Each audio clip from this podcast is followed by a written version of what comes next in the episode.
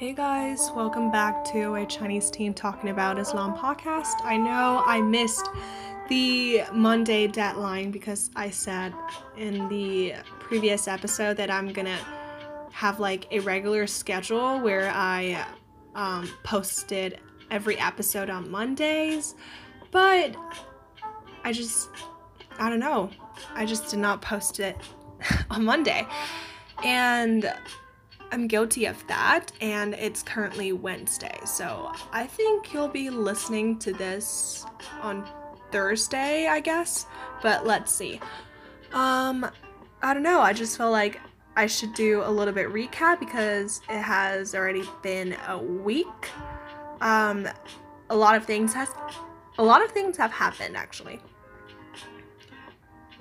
First, I have been dealing with a lot of college application things. And and second some exciting news that i'm finally having some kind of sort of human interaction but still on discord. So it's kind of pathetic but that's totally fine for me because it's definitely better than usual like usually i don't have any human interaction with my peers or anyone in general um, beside my parents so it's a good thing. At least I have been talking with my peers for a couple of hours each week. And I've been talking to a couple of my friends on Discord for two hours this afternoon. So it's kind of like, yeah, I feel good because at least I'm having um, some kind of conversation going on. At least the conversation may be a little bit boring or just me listening to their um, stories of playing video games or something. But whatever, um, you can actually gain a lot of perspectives because a lot of those people um, are from different countries like Spain, France, um, Great Britain, Australia, um, and Philippines. So it's super fun. And if you are interested in joining the Discord, I think y'all probably know what the Discord I'm talking about, but it's the teenager Discord, you know, the subreddit. Don't tell anyone that I'm actually in that subreddit. And we're also in a sarcastic Discord server called the Loser Club. So if you're interested, you can definitely hit me up on social media so I can invite you to that. Um, the Loser Club. Just kidding. Okay. Whatever. Um, I'm gonna talk a little bit about the music that I'm currently listening to. Um, right now, my favorite song is probably, I guess, Sanctuary by Joji.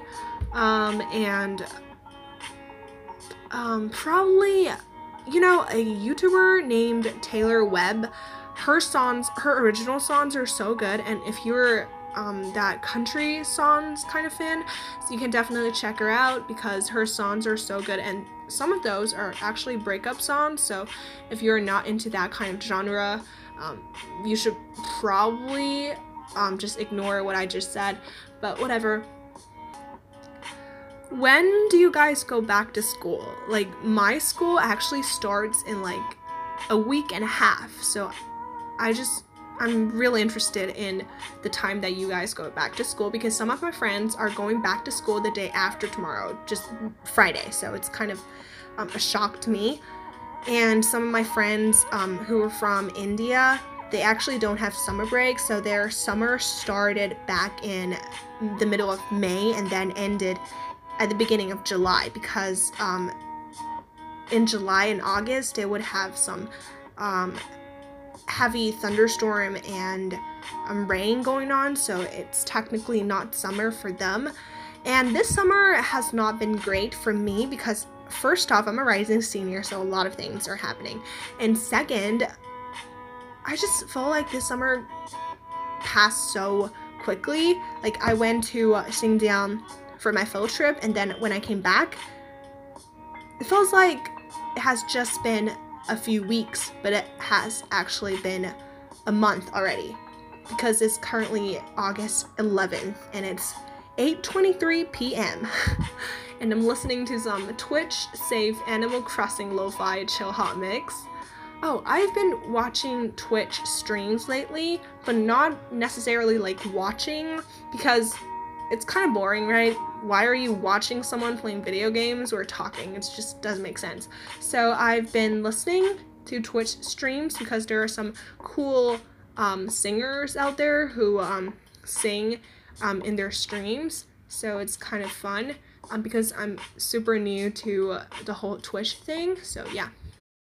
By the way, shout out to Bennett. Happy 18th birthday, and I wish you definitely the best. And I'm so um, also looking forward to what you are going to achieve in college because I believe that you are going to do amazing for the next four years. So, yeah, shout out to Bennett. And now let's get right into the main topic of today's episode.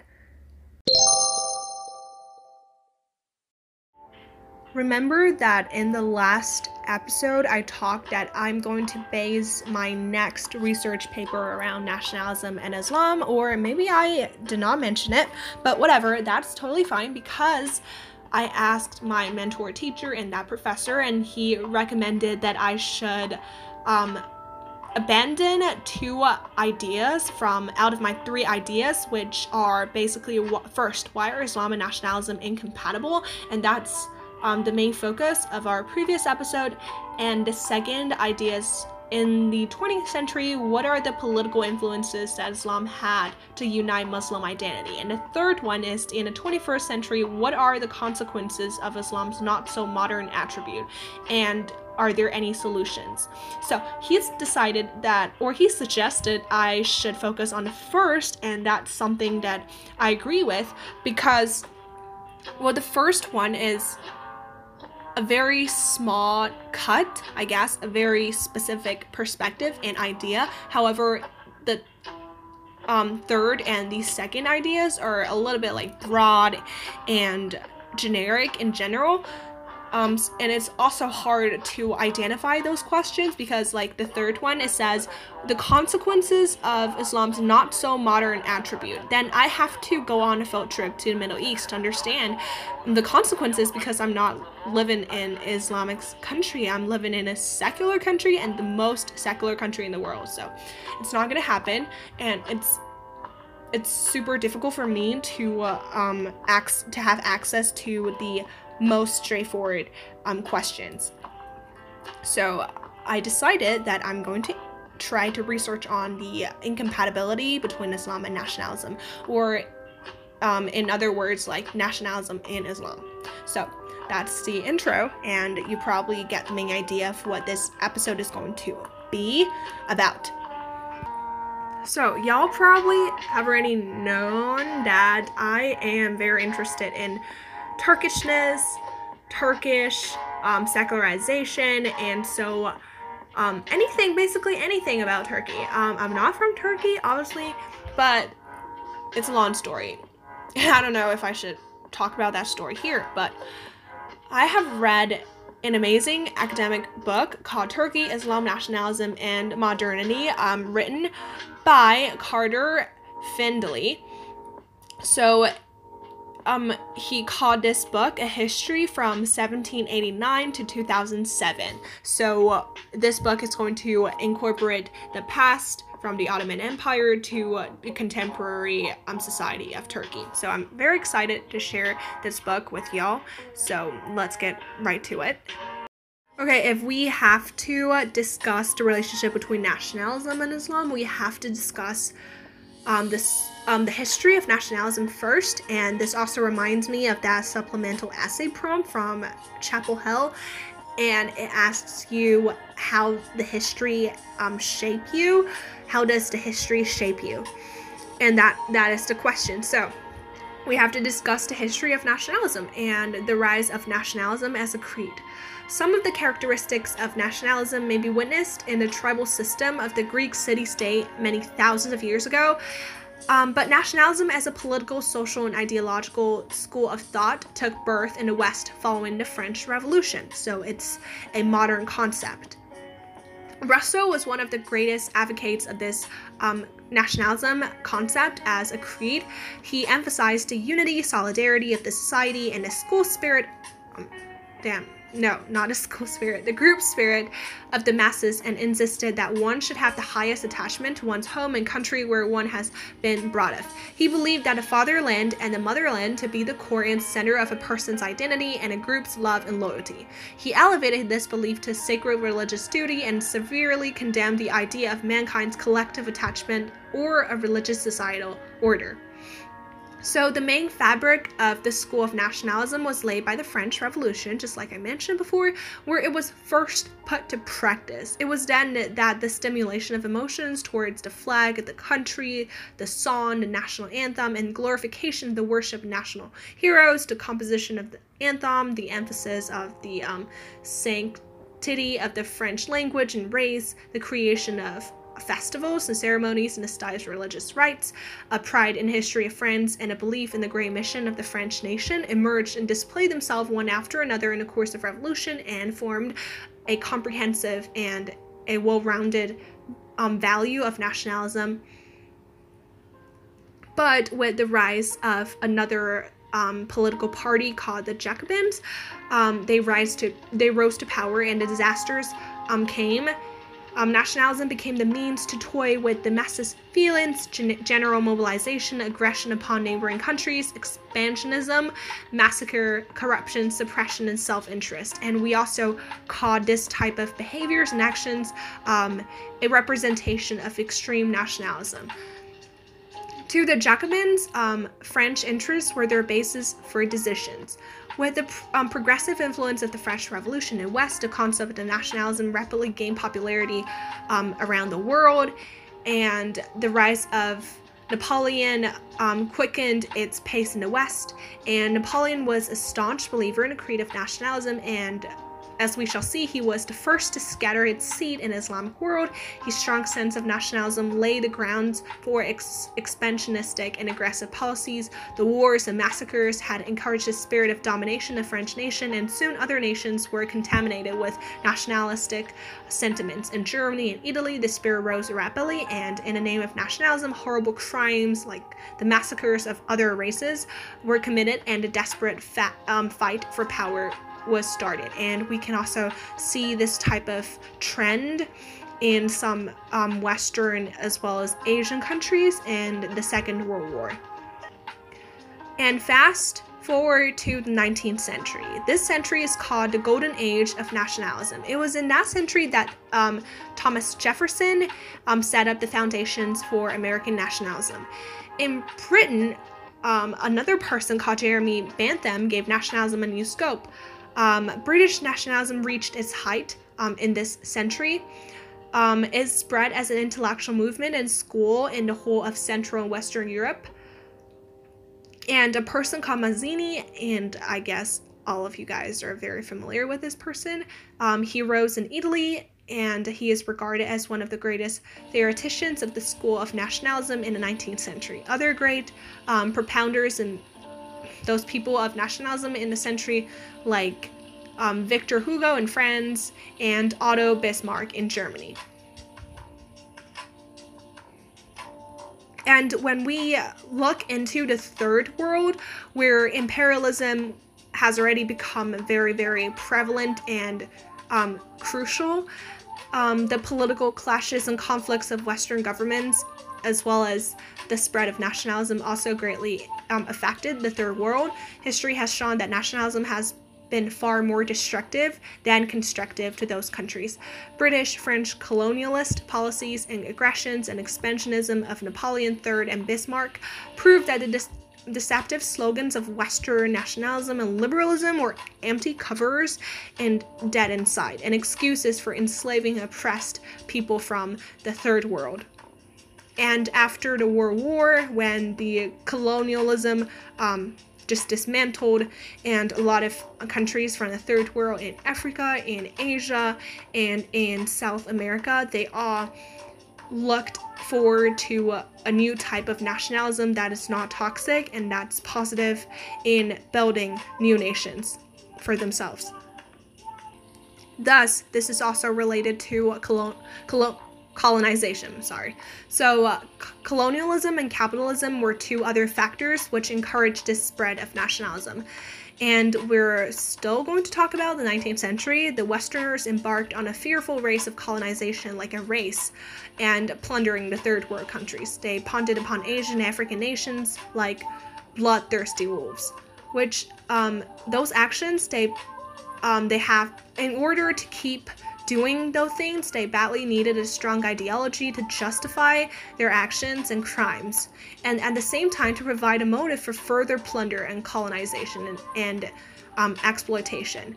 Thus, in the heat of these attempts at colonization, nationalism rose and this ideology an excuse um, for, for those people. The school of nationalism in connection with colonization played three significant parts. So, first, it's the source of colonization, the intense patriotic propaganda and feelings, a belief in national and racial superiority, like um, a tribal pride and glorification of one's own history and heroes and figures and so many other elements really provide the ground for political expend expansionism and provide the excuses for some of their actions and crimes that they committed in third world countries.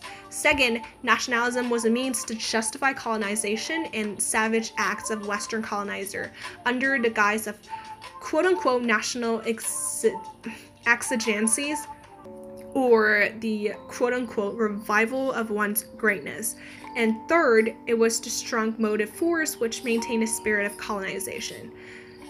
By kindling these intense patriotic feelings of the people and a spirit of self sacrifice, it can really strengthen the military and improve their um, colonization um, and the movements. Then, like we said, um, during the 19th century, um, along with colonization, a lot of crimes and actions that only concerns the self-interest of um, European countries. Um, um, states like Islamic states, like the Ottoman Empire, were inevitably um, involved in the spread of nationalism as those troops and those expansionism policies expanded to the Islamic world. And you should understand that nationalism is actually an imported concept to most Asian and African countries. It has been exported by exploiting powers to disturb the unity and the sense of solidarity of Islamic world. Some Western thinkers and Orientalists who have always strived to introduce Western political and cultural colonization in Asia and Africa provide a ground for its rise in the so-called enlightened groups, depending on the West acted as its banner bearers, propounding this school of thought of nationalism. Western colonizing governments have always considered the unity of the world of Islam, which they call the pan Islamism, a potential danger to their political, religious, and cultural and economic interests and identities. At the end of 19th century, inspired by the idea of Sayyid um, Jamal al-Din and Sultan Hamid, these um, there started talks about the unity of world Muslims and the uni- union and solidarity of the Turks and Arabs and Ottoman Empire. And those thoughts and those um, trends prevented the inroad of Western values and ideas in a critical and strategic Middle East zone. Colonizing powers felt the danger and adopted policy which unfortunately proved effective. This was the infusion of the idea of nationalism and awakening of national sentiments among the Arabs and Turks in order to check pan Islamism and thereby divide the great Ottoman Empire and replace the declining influence of the Ottomans by the power of Western colonization. So they placed the sense of nationalism as a strategy to dismantle the Ottoman empires and the pan Islamism and the sense of unity that the Middle East zone created in the 19th century. So it is noteworthy that nationalism rose, um, rose first, not in the Muslim lands, which were under British and French domination, but in regions which formed part of the Ottoman Empire. Ottoman Empire was not colonized at that time. Yeah, I think you should know that. In India, which was a British colony, such westernized intellectuals um, such as Ahmad Khan found no need to rely on nationalism, national um, sentiments, and were still occupied with the thought of economic and educational improvement of the Muslims, they even took an imposing stand against the nationalism of the Hindu Congress Party. In Algeria and Sudan, it was Islam that stood in the persons of the Mahdi, um, Sudanese and Algerian um, figure against colonization, but there was no sign of nationalism. In Malaysia and Indonesia and Muslim lands of the Far East, um, which were directly under British and French domination, westernized intellectuals believed there was no need to rouse nationalistic feelings. On the other hand, these intellectuals who were dependent on colonization raised a cry of nationalism in the lands of the Ottoman Empire, namely Turkey, Egypt, and Arab lands uh, lands in order to overthrow the Ottoman rule and pave the way for their own influence and expansion. So there, what there was a clear contrast between the Ottoman Empire and other regions um, that were maybe colonized or not colonized. This fact clearly shows that those who sympath- sympathized with nationalism in Islamic lands did not claim independence out of nationalism, but were motivated by something quite different. There were the surrogates of Western colonizers who could be used to break up Islamic unity and weaken or destroy the Ottoman Empire. Now we see that why in Iran of that time the westernized intellectuals did not so strongly support the idea of nationalism as was done in Turkey, Egypt, Syria, and Le- Lebanon. Lebanon, sorry, by their allies, since Iran did not form part of the Ottoman Empire. Moreover, at that time, Iran had little connection with the world of Islam owing to its excessive reliance um, of the Qajar kings on the prejudicial differences between the Shia and Sunni Muslims, and the colonial powers did not think it probable that Iran would join the Great Union of World Muslims. Therefore, they felt secure, and all their efforts were directed at making the Western culture and system bear root in Iran and prevent a religious government from assuming power. So in Iran, the emphasis was laid on a question of the constitution, Western democracy, and liberal thoughts of the West instead of the spread of nationalism. So, why were the Muslim lands of Istanbul, Cairo, um, preoccupied with the idea of nationalism? Why was this longing for nationalism at the end of 19th century concurrent with the height of colonial expansion? Why did Arabs and Turks, the targets of nationalism, confront each other? Why was there no talk of British or French colonialism? Why did nationalistic sentiments become popular in the realm of the Ottoman Empire, but not in those countries invaded by Western colonialism? Why is it that following the dissolution of the Ottoman Empire as a result of intense nationalistic sentiments, colonialism rapidly succeeded in swallowing the Middle East. Answers to these questions may be found in a wide dimension of Western colonial interference for the creation and expansion of nationalism in the world of Islam. And we can say that Napoleon and Frenchmen as pioneers of Egyptian nationalism. But to be honest, I wish to focus on the Turkish nationalism and three jewels as inspires of Turkish nationalism. So, Turkey was another of the first Islamic countries where the school of nationalism found its way. Um, Bernard Lewis, the well known Orientalist, confesses that three European jewels inspired the spirit of nationalism in Turkey. The first person was Arthur David. Um, he was an English Jew who traveled to Turkey and wrote a book called Preliminary Discourses, in which he tried to show how the Turks were a distinguished and independent race, superior to the Arabs and other Oriental areas and races. Um, Lewis writes, quote unquote, the book of this English Jew made the Turks imagine themselves as having a distinct nationality and independence and superiority. Before the spread and indoctrination of Western ideas, no sign seen of nationalism in Ottoman Empire, even until the beginning of the present century, of 19th century. The Turks did not consider the Arabs as aliens, and the Arabs looked upon the Turkey, um, Turkish people in the same way the Arabs were content to be included in Ottoman Empire on account of being of the same religion, and the Turks respected them because of their culture and knowledge of Arabic was considered a sign of learning. In the revolution of 1908 against um, the Persian Abdul Hamid, the Sultan, there was at least two Arab officers among the leaders. But the book of the said Jewel gradually convinced some self sold and dependent intellectuals and politicians, like the leaders of the Young Turks movement, of the superiority of the Turkish race. So you can see that the superiority of one's, um, like the self awareness of one's superiority of the race will actually spur um, the way of nationalism in some cases, like in Turkish cases. But the person who had the greatest and biggest role in the creation of Turkish and Arab nationalism was the famous Orientalist, another Orientalist, Vambéry, the son of the Jewish Hungarian priest. He published many works on the necessary for the revival of Turkish nationality, language, and literature and tradition. His works intensely captivated the attention of westernized so-called so-called enlightened Turks and incite their patriotism. He was closely acquainted with the Turkish statesmen and politicians of the first rank, also.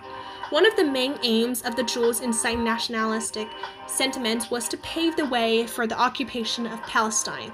The Jews, in their unsuccessful contact with Sultan Hamid to secure Palestinian territories for Jewish immigrants, came to the conclusion that the only way to fulfill their dream was to overthrow, um, I'm sorry, the Sultan Hamid and break up Islamic Arab and Turkish unity under the cover of nationalism and through encouraging the creation of the Young Turks movements. Zionism first succeeded in de- deposing, um, well, Sultan Hamid, imprisoning him and laying the ground for inciting differences and enmity between the Turks and Arabs. So uh, when they're having fights with the Arabs, Turks will not help them. These plots of Zionism and colonialism gave birth to the Young Turks movement, which resulted in the revolution of 1908 and dis- deposal of um, the Sultan Hamid. The Young Turks who executed the Zionist scheme embarked on a pan Turkish policy based on a belief of superiority of their race. So they adopted an anti Arab stand, closed down Arab cultural societies, began acts of discrimination against the Arabs and non Turks, a conduct which was in line with the direct plots of British colonialism in rousing Arab nationalism. So Zionism and imperialism and their discrimination towards the Arabs on the one hand and inciting inciting Arab nationalism and their opposition to the Turks on the other. So it's two-sided. Until this time, the Arabs did not consider themselves a separate race, but as the Turks were seeking the superiority of their Turkish culture over um, Arabic cultures, the Arabs too insisted upon their own independent identity. It was the racial and nationalistic policies of the Young Turks that kindled the flame of Arab nationalism, a matter which, as we saw, was directly supported by the British. So there are um, clear differences between um, the actions that um, incite or kindle the flames of nationalism. For Turkish people, um, French people and British people incited the flame at some point and they utilized um, some westernized Young Turks um, and utilized this movement to, uh, um, and those jewels to, uh, with those jewels to uh, achieve their own personal interests and goals. However, Arabs were kind of, how can I say this? Like, they were forced to react to the differences and change. And that's why they also developed a sense of um, nationalism and ra- racial superiority. So it is actually pretty clear that the nationalism in Islamic lands was incited by the Westerners, in particular the British and French missionaries and Jews and Orientalists. So it was then expended by colonial plots and used by colonialism as a tool for breaking up Islamic unity and destroying the Ottoman Empire in particular. In this connection, Christian and Jewish minorities and pro Western intellectuals were the principal executors of these imperialistic plans and excuses and actions. Almost all the banner bearers and famous pioneers of nationalism in Islamic lands were those who copied the Western values and ideals. With the inroad of Western ideals, words like homeland, patriotism became very popular with the Arabs, Turks, and Iranians. Nationalism was the stealthy and motivated imitation of Western models dictated by colonial powers, eventually resulting in the dependence of those cultures, countries upon the West or East. The fact that for many years the main supporters of Egyptian nationalism and Arab nationality and other Islamic nation- nations were France and Britain is more eloquent than words.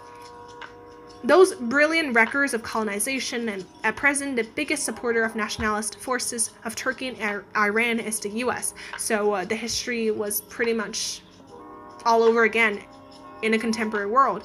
And the supporter of the um, Ba'athists and some Arab countries is the Soviet Union. The important question that arises is why the idea of nationalism, which penetrated Islamic lands through Western ideas and colonial plots, was welcomed by some sections of the Muslim masses and how did it expand? So, firstly, the masses could not see the difference between patriotism and nationalism into their unconscious mind. Both concepts seem to denote the same idea of that Umayism um, in Islamic world. From the beginning, um, it had created a strong feeling of the Ummah and had divided the world into the House of Islam and the House of War. The masses believed nationalism to be the same as Umayism and therefore welcomed it. The reason was that even though the people sometimes spoke of nationalism, yet in practice they regarded a Christian Egyptian and Coptic Egyptian beyond the sphere of nationality, and Turkish Armenians as aliens. Actually, to the masses, um, to the public, nationalism and Islamic Umayyism meant one and the same thing. Secondly, contrary to the main pioneers of nationalism who propagated it as a result of their dependence on colonial powers in the West, the public manifested nationalistic sentiments in opposition to social ty- tyranny or to the colonial influence of Britain and France. To the mm, public masses, nationalism was a sentiment, not a school, but to the Western so called enlightened class and politicians, it was an ideology and a political creed and strategy.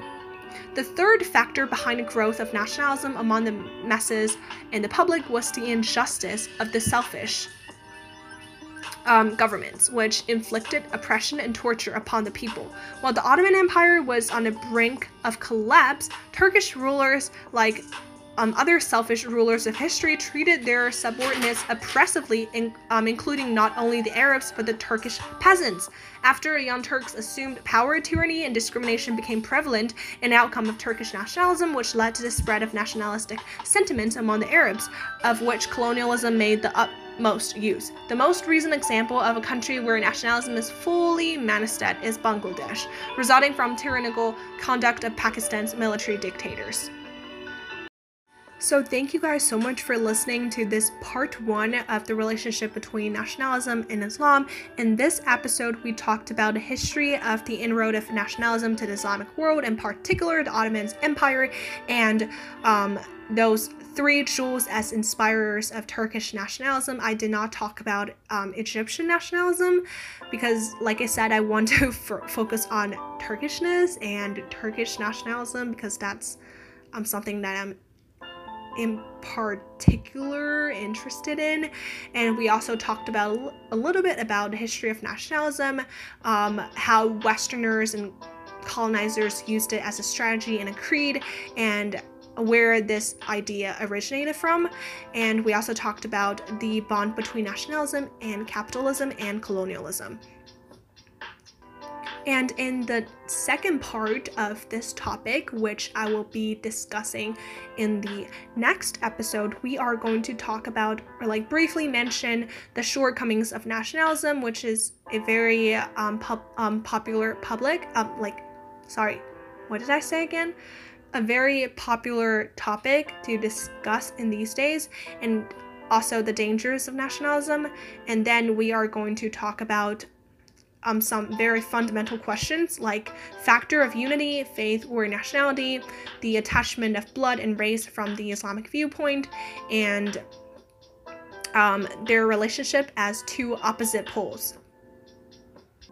So, if you're interested in this kind of topic, um, feel free to check the links in the description box somewhere um, so you can get the information that um, I provide you with. So, yeah, thank you guys so much for listening.